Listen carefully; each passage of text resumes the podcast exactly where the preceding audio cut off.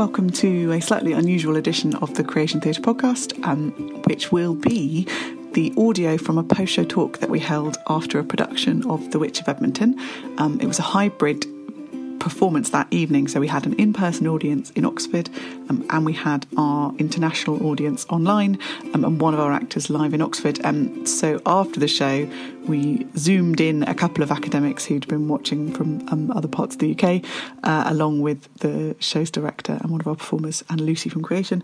Um, the first person to speak is Laura, the director, and she um, introduces everyone and tells you what's going on. if you want to see them while you hear them, then head to our blog um, where you can watch the recording um, of this post show talk. Um, otherwise, enjoy. Hi, thank you so much for joining us. We have uh, with us uh, Dr. Emma Whipday and Professor Lucy Munro, who are going to chat with us uh, a little bit about the production of Witch of Edmonton that they've just seen.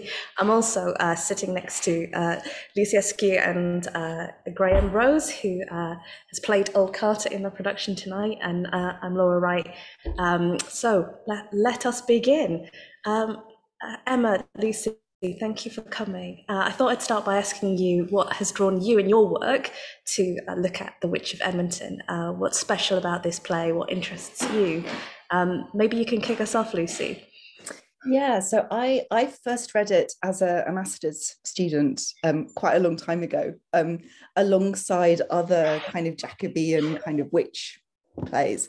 And one of the things that really struck me about it was its its kind of combination of the the slightly unsettling way that it treats the supernatural and way and the way that it treats the the interaction between the supernatural and the lives of the community and then also the the kind of very matter of factness about other aspects of it and i think it's that combination of the the kind of horrible and the everyday which to me makes it it kind of distinctive and and, and quite powerful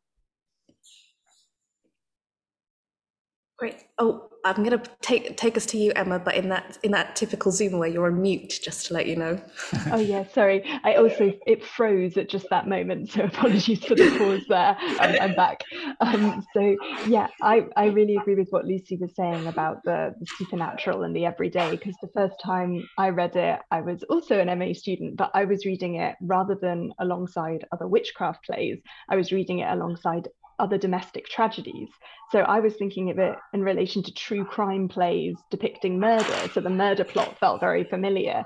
But then the way that the supernatural plot is treated as a true crime, I found just absolutely fascinating. The fact that to kind of enter the world of the play, you have to think yourself into this world where the stakes are kind of life and death and being executed by the state for your crimes. And at the same time, they are eternal damnation and giving away your soul. And I'd also been fascinated by Dr. Faustus, kind of as an A level student. So I, I really loved, you know, devils and, and damnation.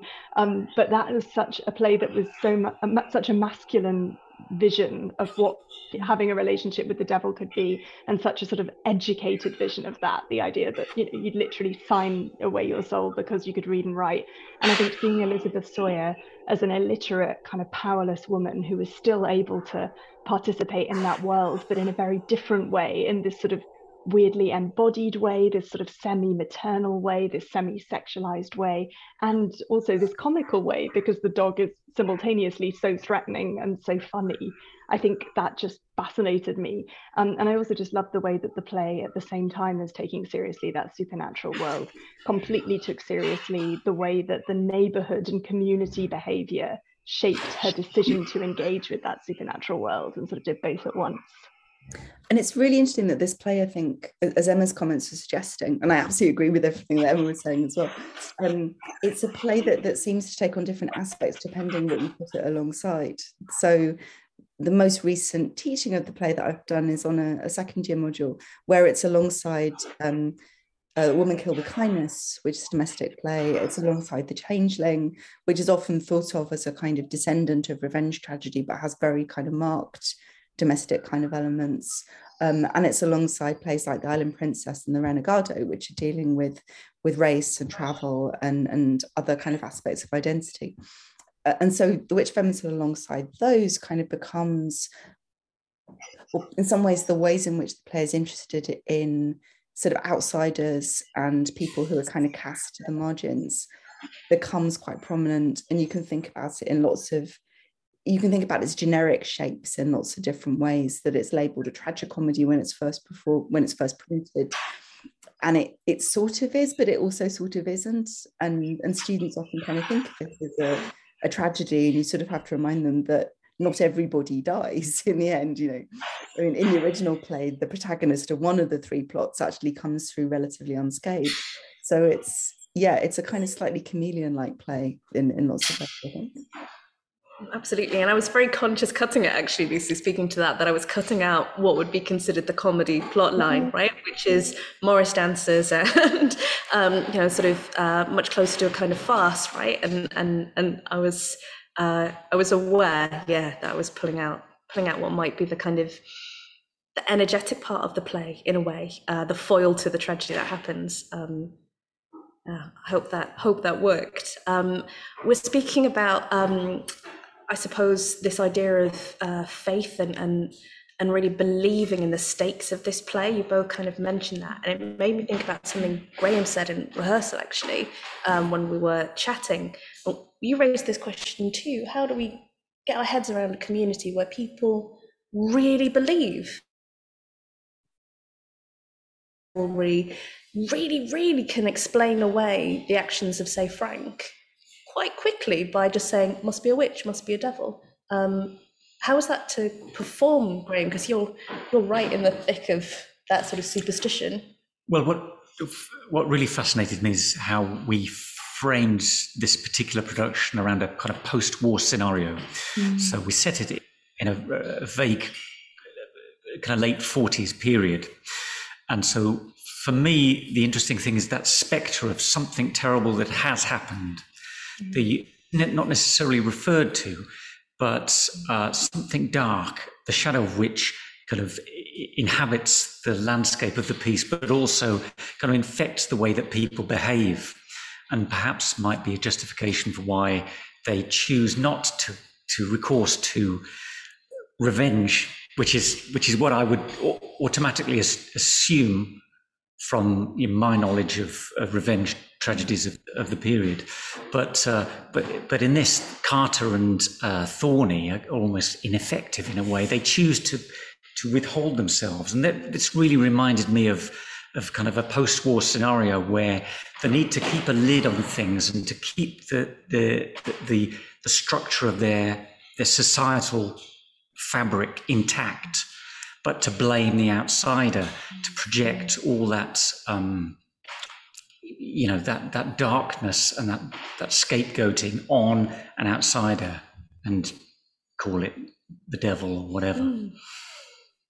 So sorry, that's a pretty oblique response. No, no, no, no. It was because because that's it was call it the devil that made me intrigued there, Graham, because that's that's one of the big questions as well, isn't it, of the play? I mean, one thing by cutting the Cuddy Bank storyline. So in this, uh, that's a character who can also see the dog, right? So there's a clearer sense if you have that plot line in that the dog is kind of tangible and real and other characters can interact with him. But that's not true in this version. Actually, it's it's possible to see the dog in various guises, but it's not totally clear how much he exists within and without Sawyer.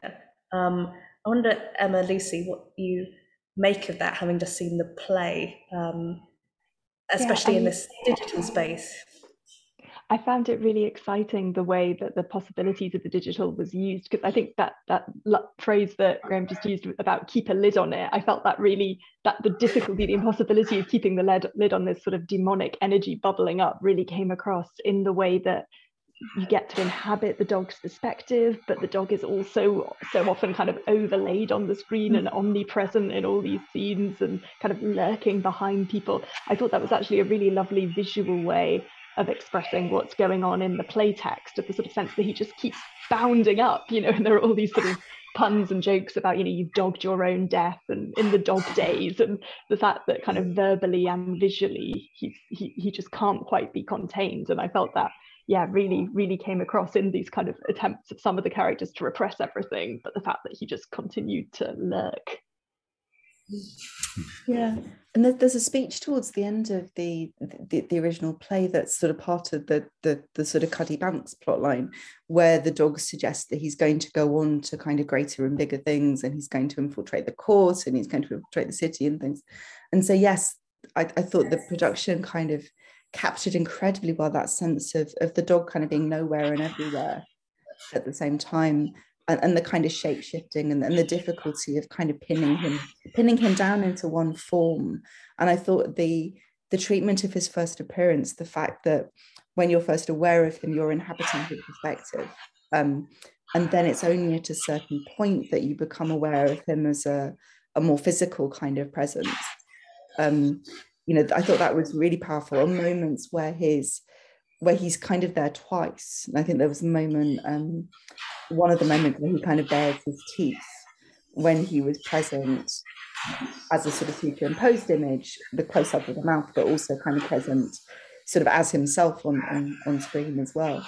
And it did seem to be something that, that, that the digital um, medium managed to capture really well that sense of, of a kind of um, his, his presence being kind of diffused in some ways, but also being concentrated at certain kinds of moments.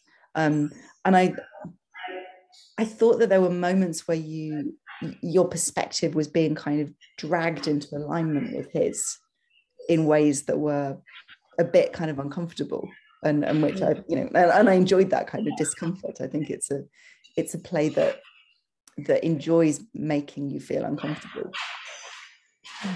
Absolutely. And just to, to jump on the, the thing Lucy was saying there about the baring of the teeth, I also found that so exciting because it had never properly occurred to me the kind of the connection between demonic familiars who suck blood and vampires and the sort of fact that there's a sort of spectrum there isn't it there and kind of the again with that disconcerting sort of power play versus the semi slightly sexual but in a really icky disconcerting way i felt like that was all, all really coming out just from those fangs and it was sort of weird Absolutely. in a way. no, sorry, go on, Lucy.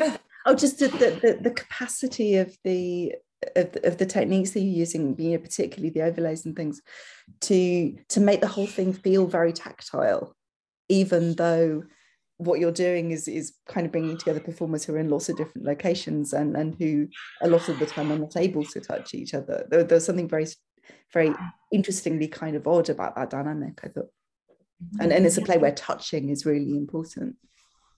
Absolutely. And and and it made there's a there's a i was watching it again tonight i was really enjoying there's a there's a moment at the beginning where old Thorney and, and frank are talking but not looking at each other and i think that's the sort of thing that makes sense in the the rules of of digital theatre such as they are. That might look really strange in person if it was being performed you know in a in a theatre space. It might it might seem confusing, but actually, I think this, there's a kind of fluidity to digital space that's really nice. You can have this kind of representative gaze, right, where people are different in different scales, different spaces, in a way that I think I don't know, just I'm clearly pretty evangelical about digital theatre, right? But I just think it gives so many options. Uh, um, yeah, so many possibilities. I think it definitely opens up a, a story like this with a dog that. Absolutely. I mean right from the start we were saying not fazed at all by doing it digitally. That always felt like of course we can have a creepy devil dog. Sure. That, yeah we can do that.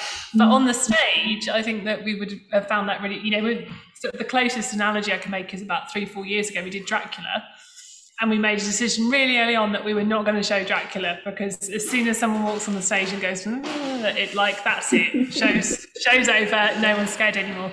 So we, you know, it was before we'd fully, um, you know, embraced digital in the way we have now, but we did it all with projections. So we had lots of projected blood and bats and shadows and layered sound, and it was the suggestion of the thing you can see. So it was again, it was a, these sort of demo- sometimes the frightening things are the teeth Mm. And the close ups, the bit where the eye define, you know, her kind of um, just call me witch yeah. eyes come mm. up, and that that that this medium gives a gives a lot more scope to play with. Mm. There was a production of um, Witch of Edmonton at the Southwark Playhouse quite a while back, I think, um, which had one of the most unsettling kind of presentations of the dog that I've seen, where he was just a very neat man, white man with brown hair and a beard in a black suit who occasionally moved like a dog. Mm. And it was just really unsettling. And there was a moment at the end, you know, when he, he was there in a white suit rather than the black suit. And the um, Southwark Playhouse at that point was in a um, an old building somewhere, um, I think off, off Borough High Street, I think somewhere around there. Um, and it had these double doors on one side of the building and he it was december and at one point he just pushed the doors open and there was this rush of cold air into the room which was the most kind of creepy thing but so so simple. And mm. and and your production kind of reminded me of some of those moments you know very very different medium but that capacity to have something which is simultaneously you know it's a man and it's a dog at the same time and it's not a man in a dog suit. It's something a bit more a bit more unpleasant than that. Yeah. And i feel like the fact that this dog had a certain amount of you know charm and was talking to us the audience directly and bringing us in and the, the relationship with elizabeth sawyer was quite warm and playful meant that that shift from the black coat to the white coat and the sudden kind of coldness that that because I've, I've seen this production twice now and both times that's the bit where I've really gone like just it's just something so disconcerting about the sudden absence of any sort of playfulness or joy or warmth or empathy after that intense relationship hmm.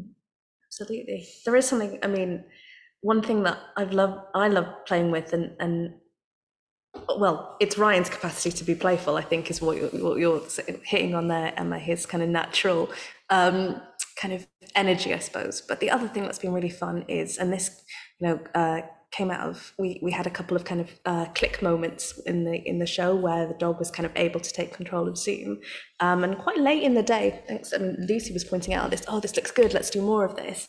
Um, and and we kind of built in a few more moments. And actually, I think that has ended up giving the dog a kind of strange MC power, which I really like. He's he's sort of completely in control of the of the call in a way that I think speaks to the dog's role in the play in a really in a really fun way, and Ryan's just run with that. Um, and and Laura wrote the prologue right at the last minute for the first night. Poor Ryan, so that was yeah. a, a, last minute addition. Yeah, he got oh, wow. that with very very little time. Bless him. Yeah. Um, so I pulled some of that from the Henry Goodcole pamphlet um, and sort of made some tweaks and then put a couple of lines at the end. Um, and yeah, Ryan just ran with that. But it makes complete sense now, I think, in, yes, terms of this production. To, absolutely, to, and, and that he bookends it right yeah. in a way that, it, yeah, that sort of that was a, a, sort of happy accident, I think. Um, but yeah, he he took that in his stride. Um, well, that's part of the fun of digital theatre, right? That actually quite a lot of the time we're figuring out as we go. Um, I mean, when we've I've I cut the script using uh, Lucy using your Arden edition, right? Um, so that was on the desk in front of me when I did it, but it was in a Google Doc, and we were sort of shifting and changing quite a lot and making little, um, you know, little tweaks to make the setting make sense, or you know, uh, kind of reordering things. So um, it's also really interesting to be able to foreground and background certain characters on, on the screen, literally, mm, yeah. and that and, and being able to introduce the dog in a minor capacity, in a, a passive capacity, but in an auth, uh, you know kind of position of authority in the hospital, for example, or, mm, yeah. or as the justice, to cast the dog as that in that role, but place them. You know, the audience can be privy to to that insider knowledge mm. that the other characters are unaware of. Absolutely, and that lucky line that uh, that Anna reads out when she's reading her uh, testimony at the end, uh, published by authority, which just kind of tied that together really beautifully. Um, and there's a really that's a there's a really lovely kind of very real moment from Anna at the end of us recording that of her just being annoyed, being frustrated by that text, and and it was so beautiful it was just yeah exactly that's how that's how i feel too that's how we all feel hearing this um yeah it's really nice to see anna as herself for that moment i think no i really like that i was, I was going to ask actually whether you know at what point you decided where those insets were going to be I mean, did they kind of move around? Did you change the order? Did you did you always know, for instance, that that there was going to be one. Um, I think there's one within one of the interactions between Elizabeth and, and Dog, mm. For instance, yeah. which kind of breaks up one of their interactions and then kind of comes back to it again.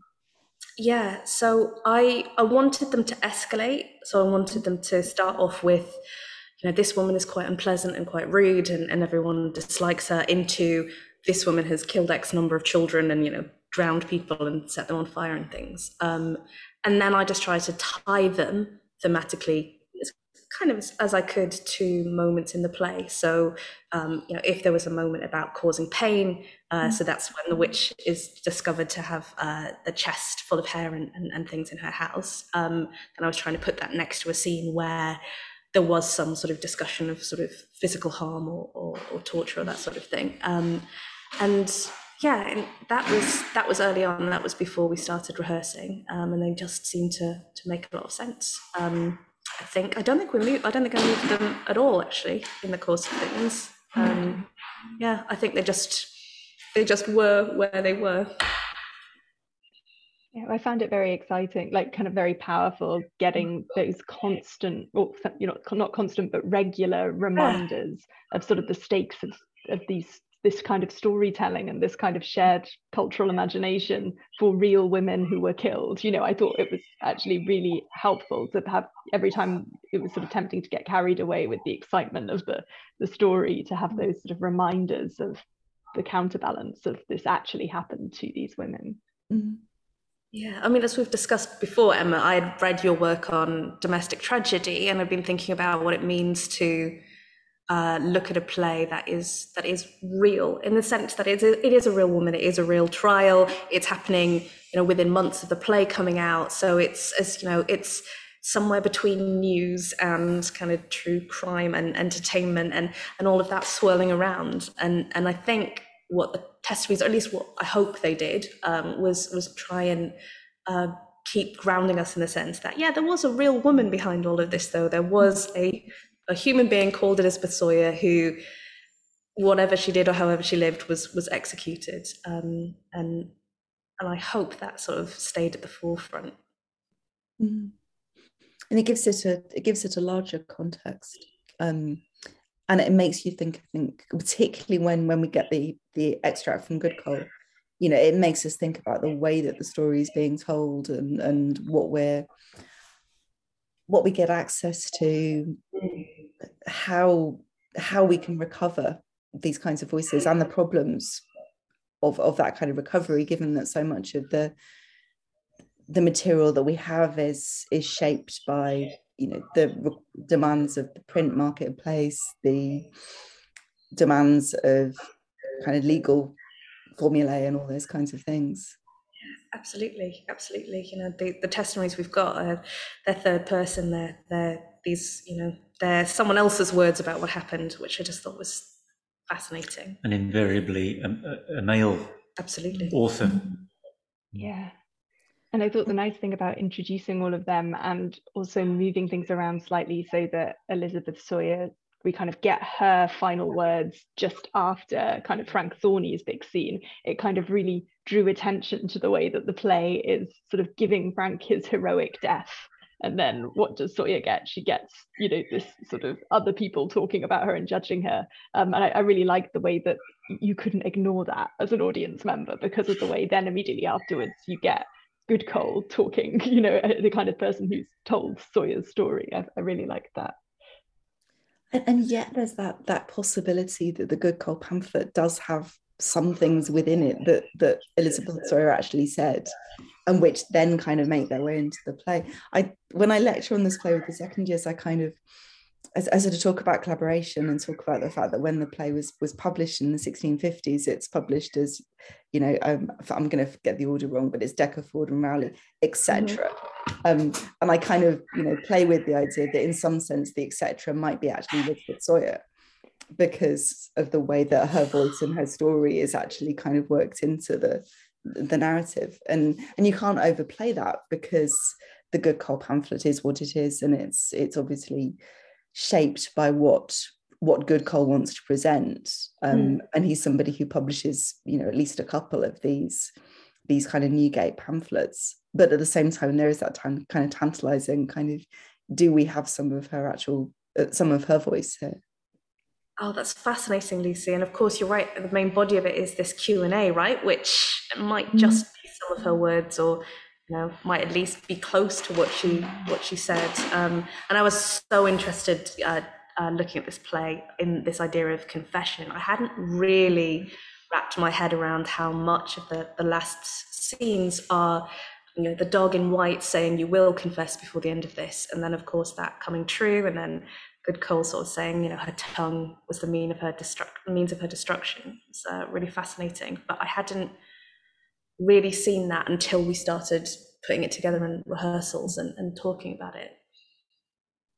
And there's something about the, the I mean, Sawyer's refusal to to make a good death mm. that you know, early modern society would would like people who are condemned you know condemned with particular crimes to to confess everything to reconcile themselves with god to try and get some kind of, of salvation out of it. And and sawyer doesn't really do that. I mean she you know she says there's no damn tempter like the devil. Um there's a i think sort of from a 21st century well certainly sort of 21st century kind of you know feminist reading this there's a, a, a lovely kind of um refusal to capitulate to to the demands that society has of her. But of course, maybe in 1620, that's one of the things that that makes her so ambivalent is the fact that she, you know, she won't make a good death. She won't really kind of confess in a in a um a wholehearted or unresentful way. You know, she's still full of all those all of those really complicated sets of resentments that she has at the start of the play. Yeah, and I feel like she's resisting the you know both those expectations of the society around her that she's also almost re- resisting the genre of the play that she's in in that all the other like things like Arden of Faversham or the Yorkshire tragedy, they have the big repentance, we're going off to die scenes. And, you know, all these really difficult, complex characters who've been so transgressive all the way through, like Alice Arden, who's been so determined to kill her husband, have their moments of sort of, I'm very sorry, I repent, I'm going to heaven. And she just, yeah, doesn't do it. So, yeah, I agree. I find that a really exciting sort of site of resistance. Absolutely. Um, I'm, I'm gonna sort of start wrapping things up, but I wanted Graham Lucy if you have any any thoughts, anything you want to uh, to sort of uh, add. I certainly want to add thanks to Emma and Lucy for coming to see the show and for for chatting. Uh, I wanted to ask Graham a question, if I could. Please, yeah, of course. I mean, one of the things that really struck me in Laura's adaptation was was the, the effect of of of not having old Banks and of combining some of old Banks's role in, in the play into into Carter. Um, and I just wondered about some of those those decisions around the um, the men and the older men in the play um, and the ways in which those those characters work. Because you were saying really interesting things earlier about the the relationship between old Thorney and Carter at the end. Um, and, and so I just wondered whether there was anything else that, that that that you wanted to say about about these characters. Um, yeah, that might be best Laura's territory, really, having having made the edit, and and once once I got absorbed into the into the play, I it's, it's part of the process. Really, you lock into what's on the page rather than what's not on the page. So you, yeah, I'm less familiar with the stuff that's missing and how how Cuddy Banks has been conflated into this. Um, Sorry, yeah. Graham. It just feels like a confession time to say, "Yeah, I made old Carter way nastier than he is in the original." I'm sorry. And I was really interested in that mess, and I was I was kind of wondering, kind of how, you know, because because what you what you end up with is this really complicated figure, whereas in the original play, Carter's a bit more. Um, not one-dimensional precisely, but he's he's far less complicated. Where whereas here he's the loving father and and the and the man who's prepared to to forgive his murderous son-in-law but he's also the man who's persecuting um, Elizabeth Sawyer. And as you'll you'll know all too well, Lucy, I did the same uh, with Kate Carter, who got quite a lot of yeah, nasty yeah. line. She has, yeah. right? And, I, and I, found that really exciting. You know, the, those the, the effects that those kind of um, textual changes were having. Um, and I mean, Graham can speak to sorry, no, go on. I was just going to say, Graham can also really speak to this because my my practice of doing this was cutting Duchess of Malfi for creation last year. Yeah.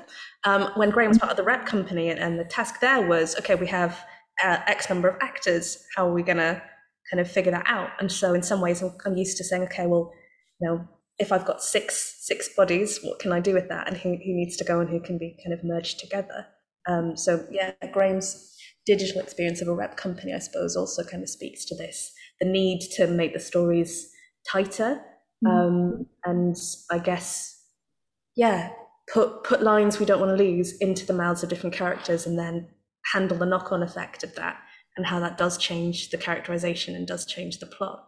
Mm. And that does feel exciting from a performer's point of view. And, and with, with Old Carter, it felt like there is there's lots a wealth of good material, but also some holes, mm. some some strange leaps to make, and and different you know, things to reconcile. The relationship with the daughters and and how that resolves, and um, other you know questions pop up about about the world that they inhabit and and and that peculiar relationship with Thorney, mm. where there's a deal being brokered, which is about the, the longevity of the, the, husbandry of the village, if you like, or the town. They feel very parish council, don't they? It's, it is very, very parish council.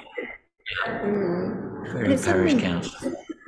When I was listening to the, the you know the dialogue between Thorney and, and, and Frank when he's saying, you know, if if you don't make this marriage, I'm going to have to sell my land and I suddenly thought, well, actually, yeah. I mean, this is this is the land that would be Frank's, but if Old Thorney mm. sells it, then there's there's no longer any inheritance for him. So yeah, that sense of of what's happening to the land and what's happening to property.